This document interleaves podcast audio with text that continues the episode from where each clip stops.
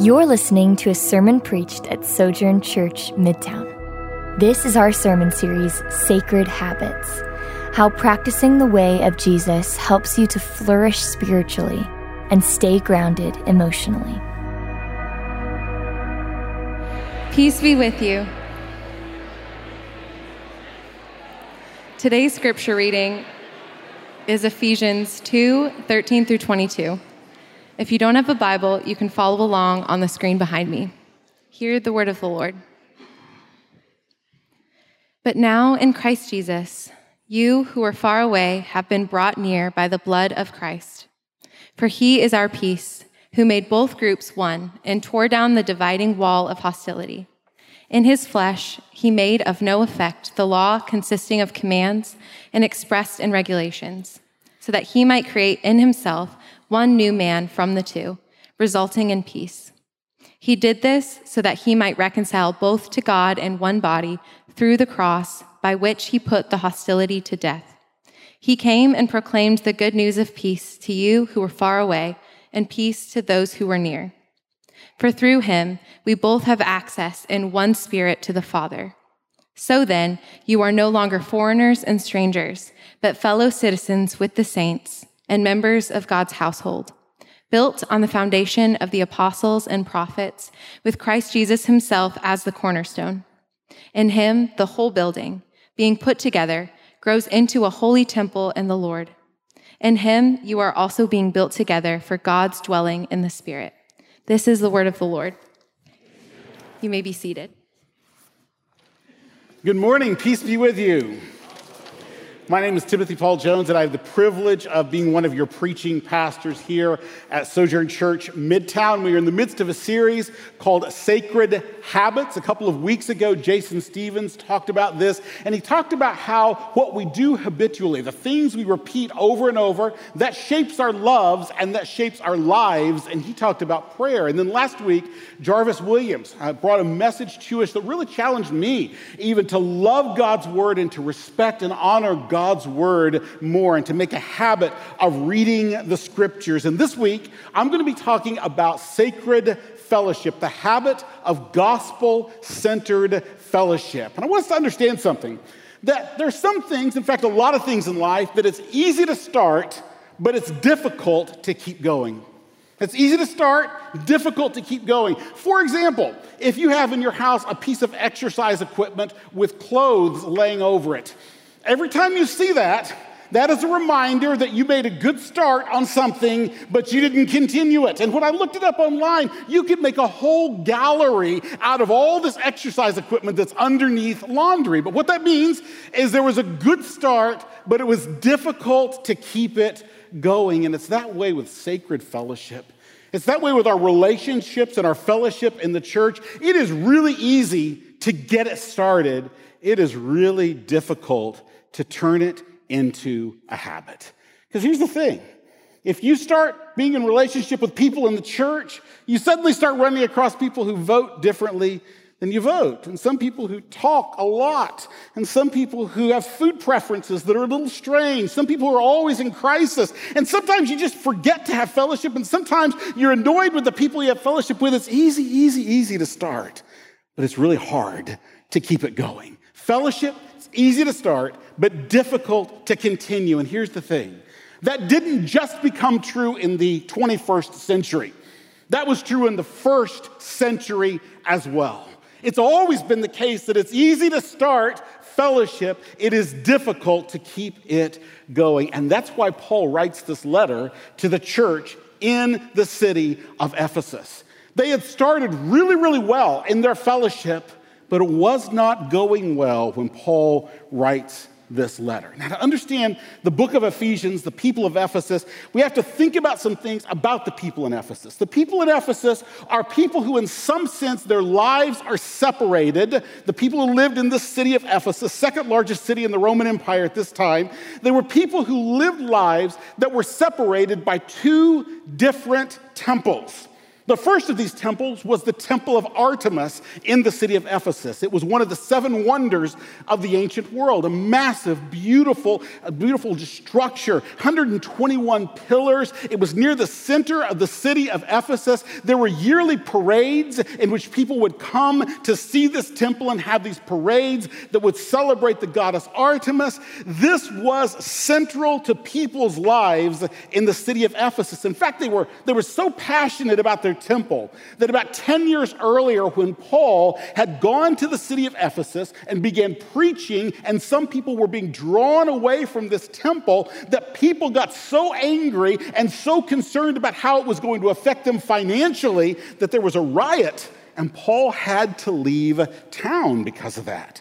So you have people in the city, most of them, their lives were turned toward that temple, toward the temple of Artemis in Ephesus. That's where most of their lives were turned. But there was a significant minority group in the city of Ephesus, and they were the Jewish people. Now, remember, when we talk about the Jews, we're talking about the people that God preserved for the purpose of bringing Jesus into the world. That's the people we're talking about, and everybody else is Gentiles. So we talk about Jews and Gentiles. That's what we're talking about. Most of us here are Gentiles. No matter what ethnicity you're from, you're probably a Gentile unless you have a Jewish heritage. And the Jews are the people through whom God brought the Messiah. The Gentiles is everybody else. So there was a significant minority Jewish population in the city of Ephesus. But their lives, of course, were turned toward a very different temple.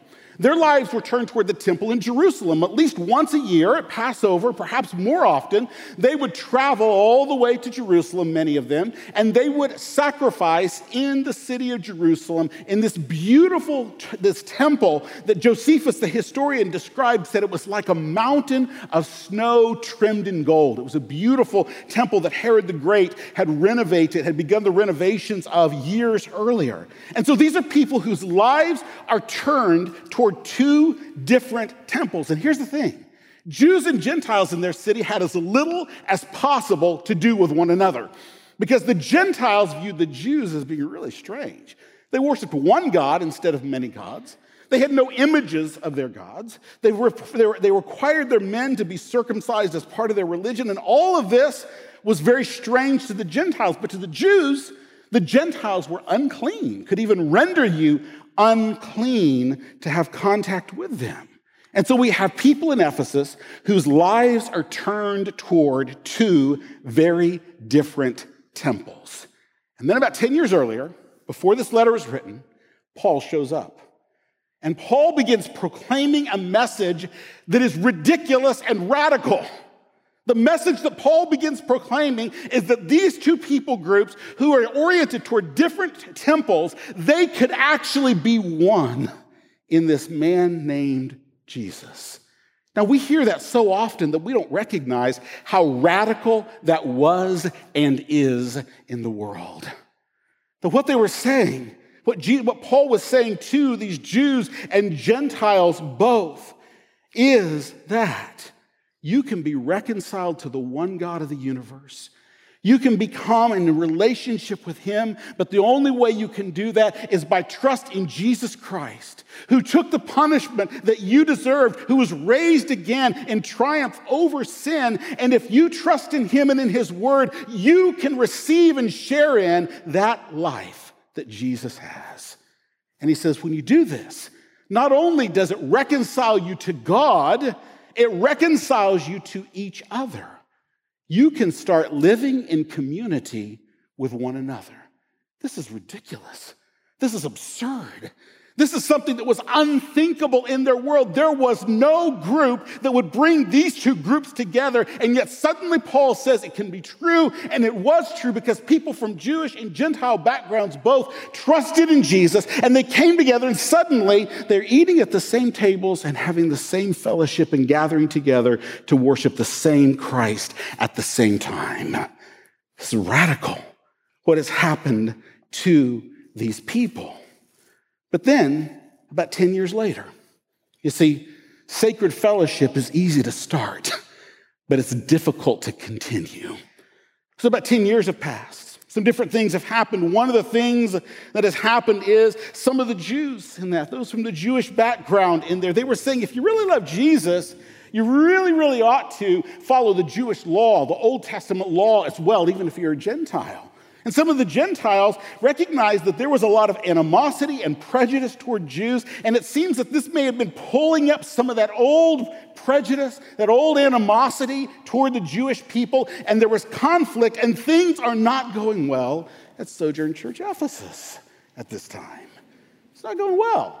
It's not going well at all. We can almost imagine that in the church at this time, perhaps even you got all the Jews sitting on one side and all the Gentiles on another, and there's this uneasiness between them. Fellowship, sacred fellowship. It's easy to start, but it is hard to keep it up. And so Paul writes them a letter, and there's three images in this letter that I want us to look at and apply to ourselves today. Here's the first of these three images. Because, see, you know, I know that things don't ever divide us as Christians today, but we don't ever have that. But it's good for us to be prepared just in case anything were to ever happen that might divide us as Christians, right? We should be prepared for this.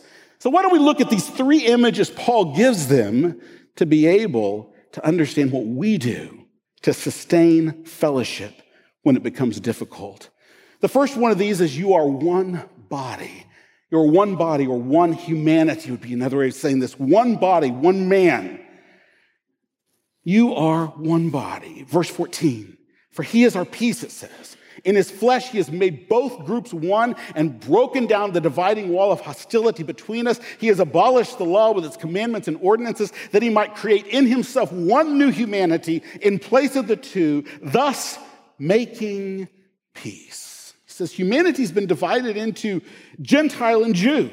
But in Christ, humanity is restored into one body. And he uses this image that the Jewish people in his audience knew this dividing wall of hostility. Now, this was actually a real wall. There was a real dividing wall of hostility. If you were to have gone at this time to the Jewish temple, there was running through the temple court, there was a low wall. Then on that wall was a sign that they've actually discovered. Archaeologists have discovered this sign that was there. And that low wall had this sign that said, if you are a Gentile and you cross through here to the Jewish side of this wall, you die. We will execute you if you do this. You will die if you cross this. This was the dividing wall. It was in the temple. They knew about this. They knew about this. And so Paul uses it as a symbol. He says, You know that dividing wall of hostility between Jew and Gentile? The death of Jesus tore down the hostility between you. It made you one body, it made you one new man. Now, this is about Jews and Gentiles. This isn't about the ethnic divisions we have among us today at times, not about the socioeconomic divisions, not about that, but it has implications for that. Because you see, if, if the death of Jesus Christ could tear down a division that had stood for over a thousand years between Jew and Gentile, that same death can also tear down divisions between us today. If it is powerful enough to tear down that division, it can tear down the divisions between us that are racial and economic and political. It can tear down those as well. But you see, let's just be upfront and honest for a bit. We have a natural tendency to want to be around people like us. Have you ever noticed that? We all do.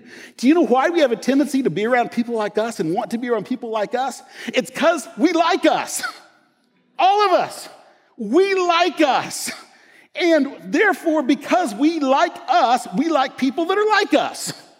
That's what we like. That's who we are. But in the body of Christ, we are called to like people that aren't like us. That's one of the central callings of what it means to be part of the body of Christ, is to seek out and to love people who aren't necessarily like ourselves. We are big fans of ourselves.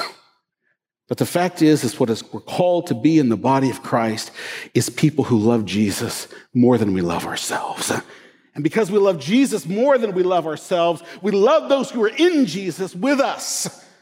And those are going to be people who are different because we are called by Christ to be what we might say is a fellowship of difference, a fellowship of people who are different. We are a body, and the different parts of the body in the church, just like in your own body, are different. And every part of the body is needed. Every part is needed. That's why in our body of Christ, when people sin, that's why we want to confront them with that. That's why we want to call them back when they sin. The reason is, is because we think they matter. It's not to punish people. It's not for us to any way try to say as, as act as if some of us are better than others. We chase people down and we confront people who are in sin because we love them, because we care about them, because we really believe that the body needs them. That's why we do that. And no part of the body functions in isolation from the rest. You need the rest of the body. C.S. Lewis spoke these words when he reflected back on his early life as a Christian, and I think they're, they're just so wise to hear this. He says, When I first became a Christian about 14 years ago, I thought I could do it on my own. By retiring to my own rooms and reading theology, I wouldn't go to church. I disliked very much the hymns, but as I went on, I saw the great merit of it. I came up against different people of quite different outlooks and different education. Then gradually my conceit just began peeling off. I realized these hymns were being sung with devotion and benefit by an old saint in elastic side boots in the opposite pew. And then you realize you aren't even fit to clean those boots. And it gets you out of your solitary conceit. We need to get out of our solitary conceit of thinking I can do it by myself. I can do it on my own. You need the body of Christ to be what God created you to be. We need one another. Second image that Paul draws from here is an image of family. Look at verse 19. He says, So then you're no longer strangers and aliens, but now you are citizens with the saints. And also, he says, members of the household of God, members of God's household. When you become part of the body of Christ, we become brothers and sisters. We say that so often, we don't even think about it sometimes. We don't think about how radical this is. But I want us to recognize that to be brothers and sisters, to be a family, to say that we are a family, that is a radical thing to claim. And it's something that the world around us, I think, is hungry for, is to see people who live as a family. Here's one thing that, I think proves it Encanto. Has anybody watched Encanto? Okay, it's a great movie. Okay, now don't get your faith or spirituality from it, but if you're getting your faith and spirituality from Disney movies, you were in trouble all the way back at Snow White. So I'm not worried about that. It's a good movie, great movie. And so in this particular movie, in, in, Encanto, you have this, this lots of great songs. Like, like we don't talk about Bruno, no, no. Our, that's, our house has been doing that for several days. So, but, but it's got great songs, all this. But here's the underlying storyline in this movie. The underlying storyline has to do with that every member of the family, even those who seem like their gifts are not as great as others, is needed, and they are all part of the family, and they're all needed. And no matter, even if their, their gifts don't seem as great as others, even if something like they don't have gifts at all, they're important and they're needed, and the family needs them to be what it, it ought to be. Well, people watch this and they eat this up. Why? Because they want it. we all want that.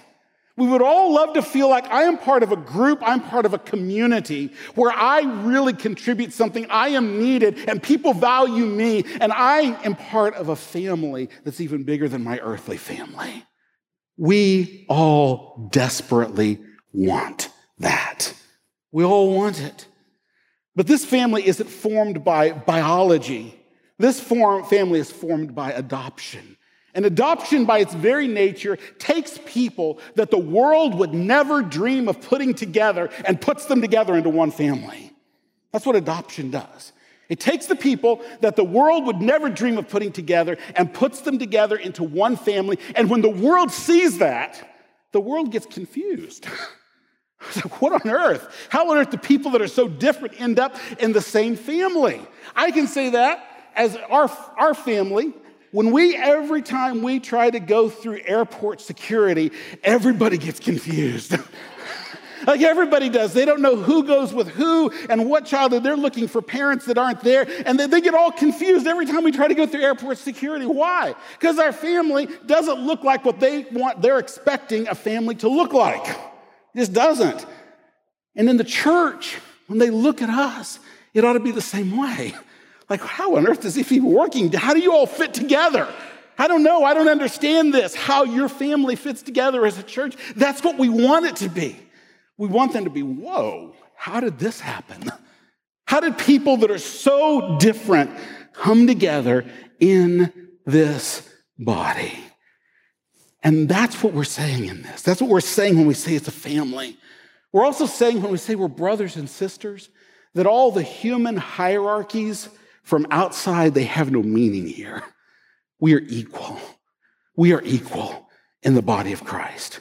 All those human hierarchies and values that rank you on the outside, they have no place here.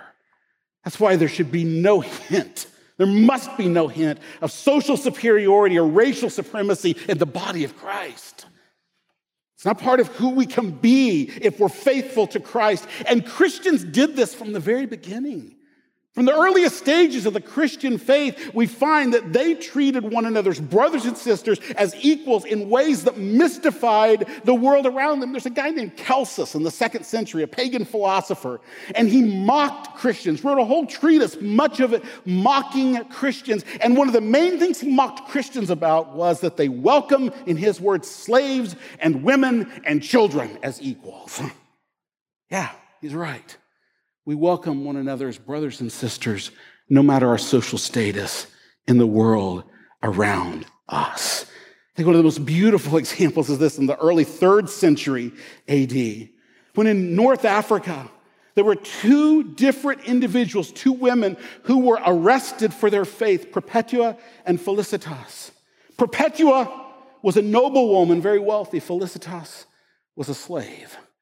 They were brought in, and Perpetua was pregnant at the time. They let her deliver her child, and two days later, they took the two of them out to be killed for their faith. And it said they embraced one another, hugged one another, and they died together with one another. A noble woman and a slave as equals. That's what the Christian faith can do. That's what the Christian faith has done throughout history. And what that means practically for us today is you can have in the body of Christ somebody making minimum wage who's discipling a multimillionaire because they are equal in the body of Christ. And in Christ, both of them are royalty. The minimum wage worker and the millionaire are both royalty and they will reign forever for the next trillion years. And the trillion years after that, they will reign together as equals because of who Christ is.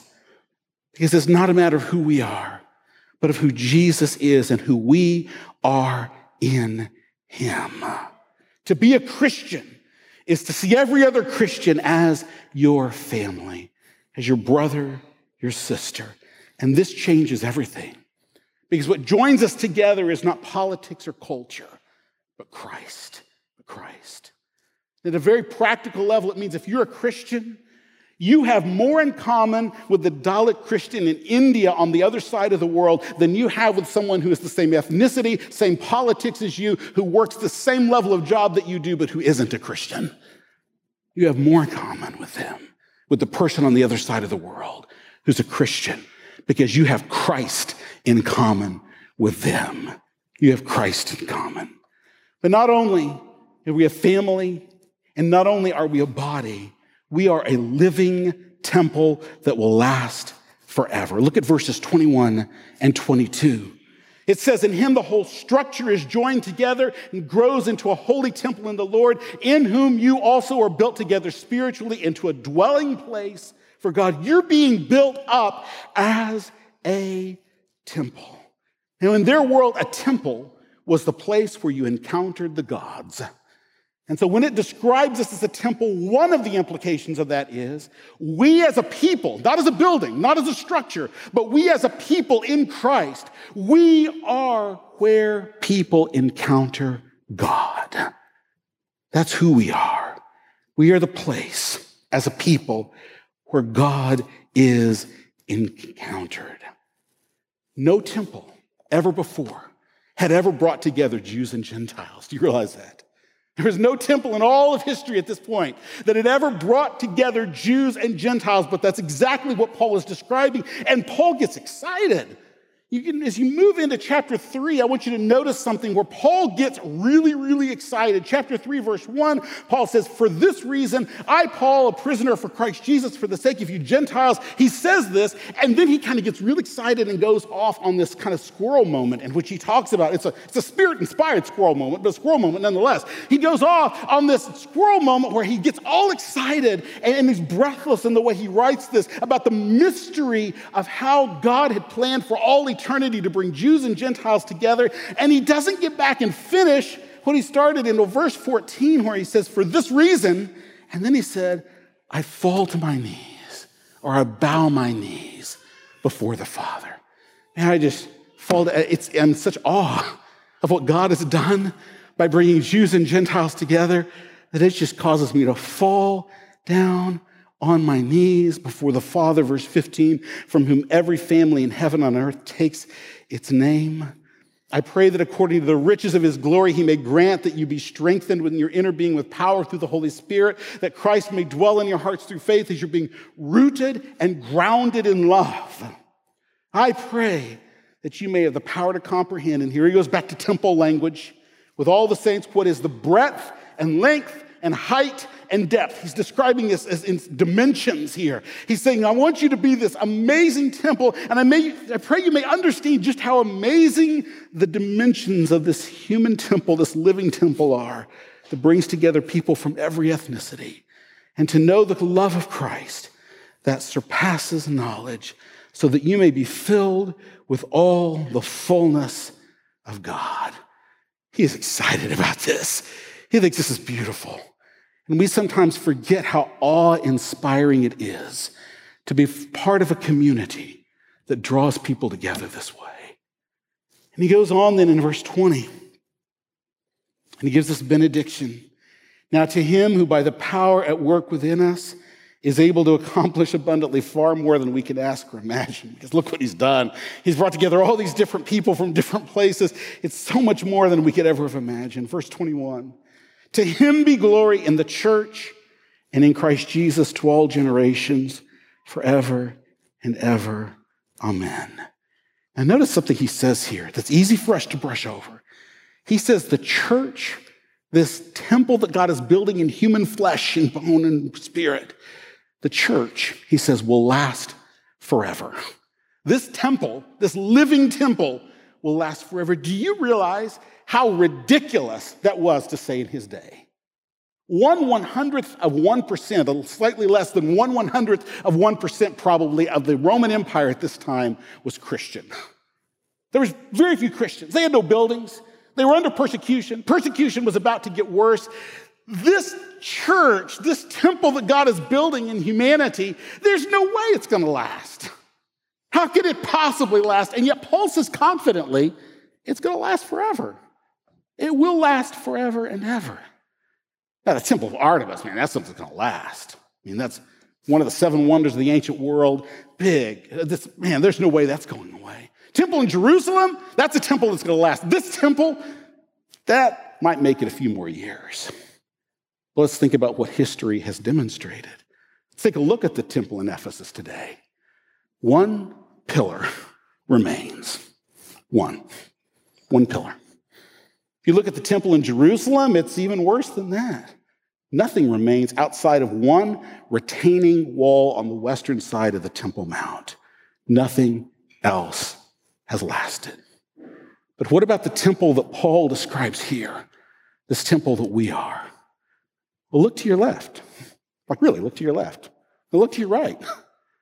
And then think about that right now around the world, there are millions upon millions upon millions of people that are gathering in the name of Jesus Christ this day, right now. The temple has lasted. Paul was right. Temple of Artemis is gone. Temple in Jerusalem's gone. You're still here. you're still here. That is the power and the beauty of this sacred fellowship that brought Paul to his knees. You're still here. So, what do we do with this? We've got these images. We need to move from these images to habits. How do we live out our identity as a body, as a family, as a temple? How do we live that out in the form of habits? Well, one of the ways is community groups restore. I want to encourage you to get to jump into authentic community. In our church one of the ways to do that is community groups and restore. You can look up things like on that how to do that. At the end of the service there will be telling you some ways you can get into community groups. But i wanted to look at three specific things. Two of them are habits and one of them is an attitude to help us live this out. Here's the first one. Pass the peace every day. Pass the peace every day. I want to talk a little bit about passing the peace. Did this earlier in the service. We do this every Sunday.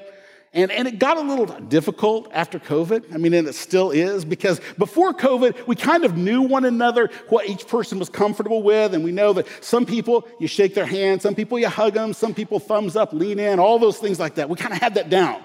Then COVID happens. Like, we don't know whether somebody's fist bumping, whether they are waving, whether just Wakanda forever, whatever. We just don't know what everybody's doing, okay? But here's what I want to encourage you to do. That's going to still be a little difficult for a while, okay? It is. It is. But I want to encourage you to do something each week. And it's this I want to encourage you to say the words, Peace be with you, and respond, and also with you. Just start doing that with each person. And every time you say that, remind yourself this person is my family. This person's my family.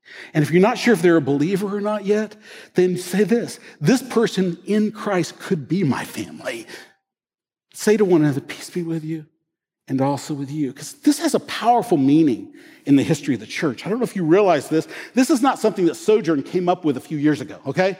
This is something that Christians have done for hundreds and hundreds and hundreds and hundreds of years. And what would happen in the early church was this you would say, Peace be with you, and you would kiss one another, and then the other person would respond, and also with you. That was, and when they kissed one another, that was a sign within their cultural context that you were equals. You were rejecting the hierarchies of the world outside and saying, We have a different set of standards here. We are equals. We are family. It was a way of constructing, we might say, their family by kissing one another and saying that. Now, some of you are like, oh my goodness, he's totally to make us kiss each other.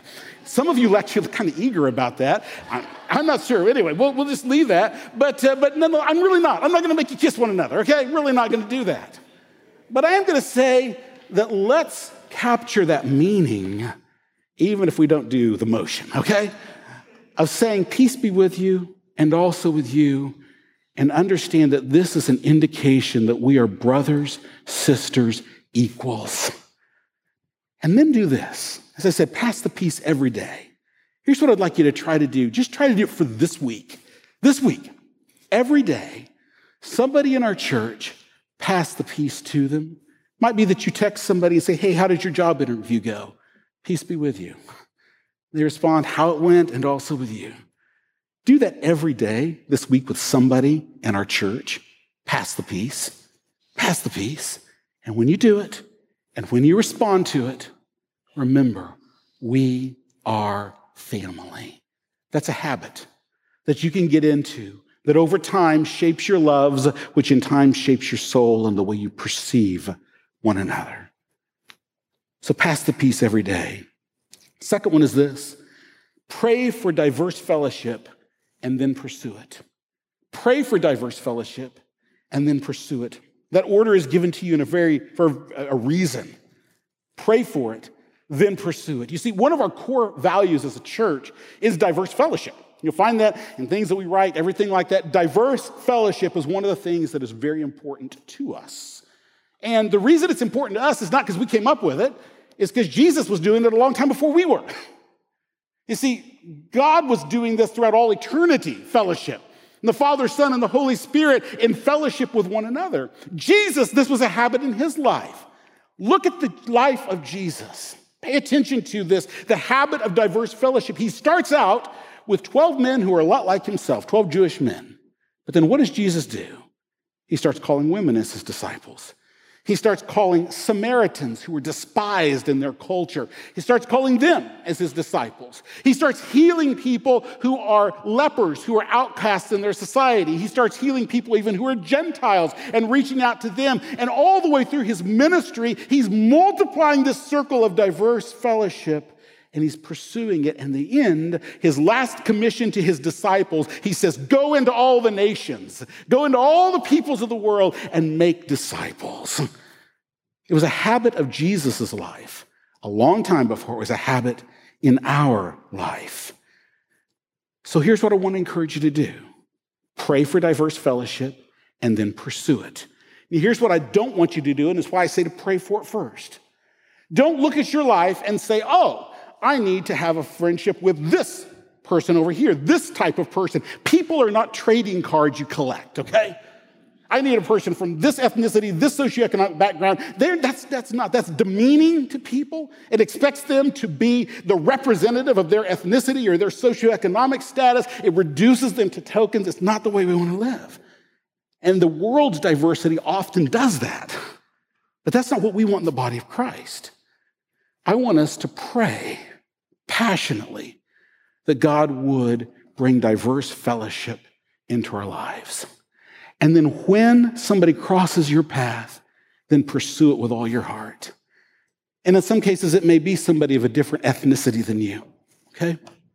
But it also may be somebody from a different socioeconomic demographic. Maybe that you're married and somebody who's single and you're kind of don't have a lot of engagement with people who are single. Maybe the other way around. It may be somebody who comes from a different political perspective than you. But pursue diverse fellowship, but pray for it before you pursue it. Because when we pursue it in our own power, we just do dumb things.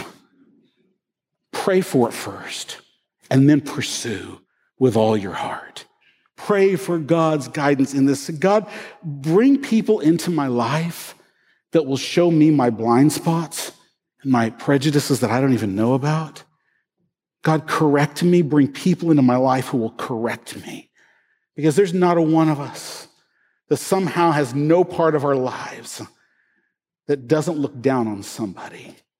It may be on the economic scale, it may be on all sorts of different ways, but every one of us. And there's often it's in places we don't even know.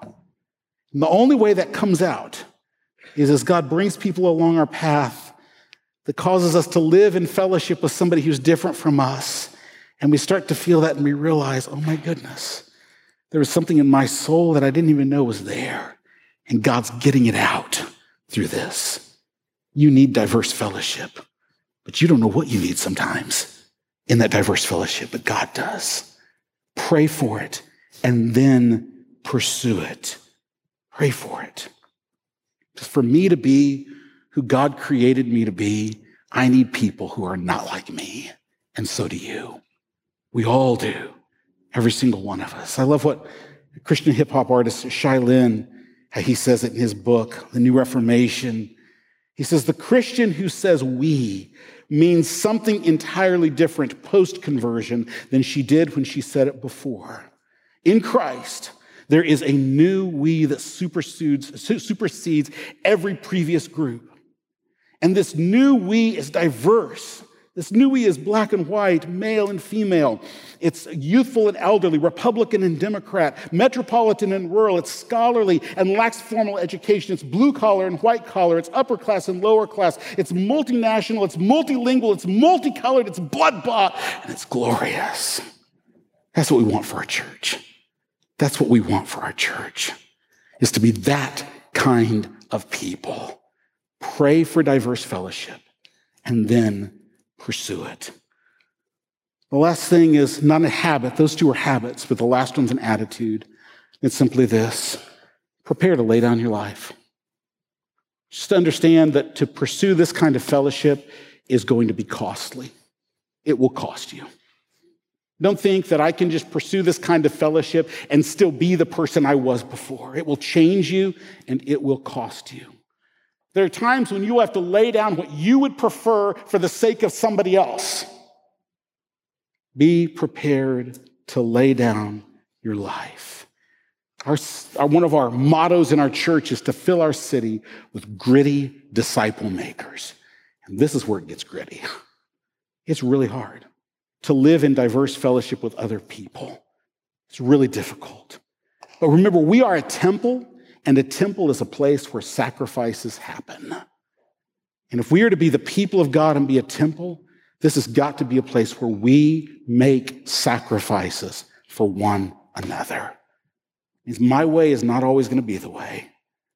There are going to be times I need to listen to others and to seek their counsel that are different perspectives than mine, and I have to lay down what I would prefer for the sake of others. But also know this the world around us is hungry to see a community of people that lays down their life for one another. The world would love to see that because they don't see that in their workplace. They don't see that in their family, but they can see it here. I was reading an interview recently with the director of the Avengers and the Marvel Cinematic Universe. He's an atheist. And someone asked him about how this played into the stories he writes. Here's what he said He said, I have no hope. My stories do have hope. If I wrote what I really think, I would be so sad all the time. So I write things where people lay down their lives for each other. I don't see that in the world, so I create it. He wants to see a place where people lay down their lives. So he creates it in fiction because he doesn't think it happens in real life.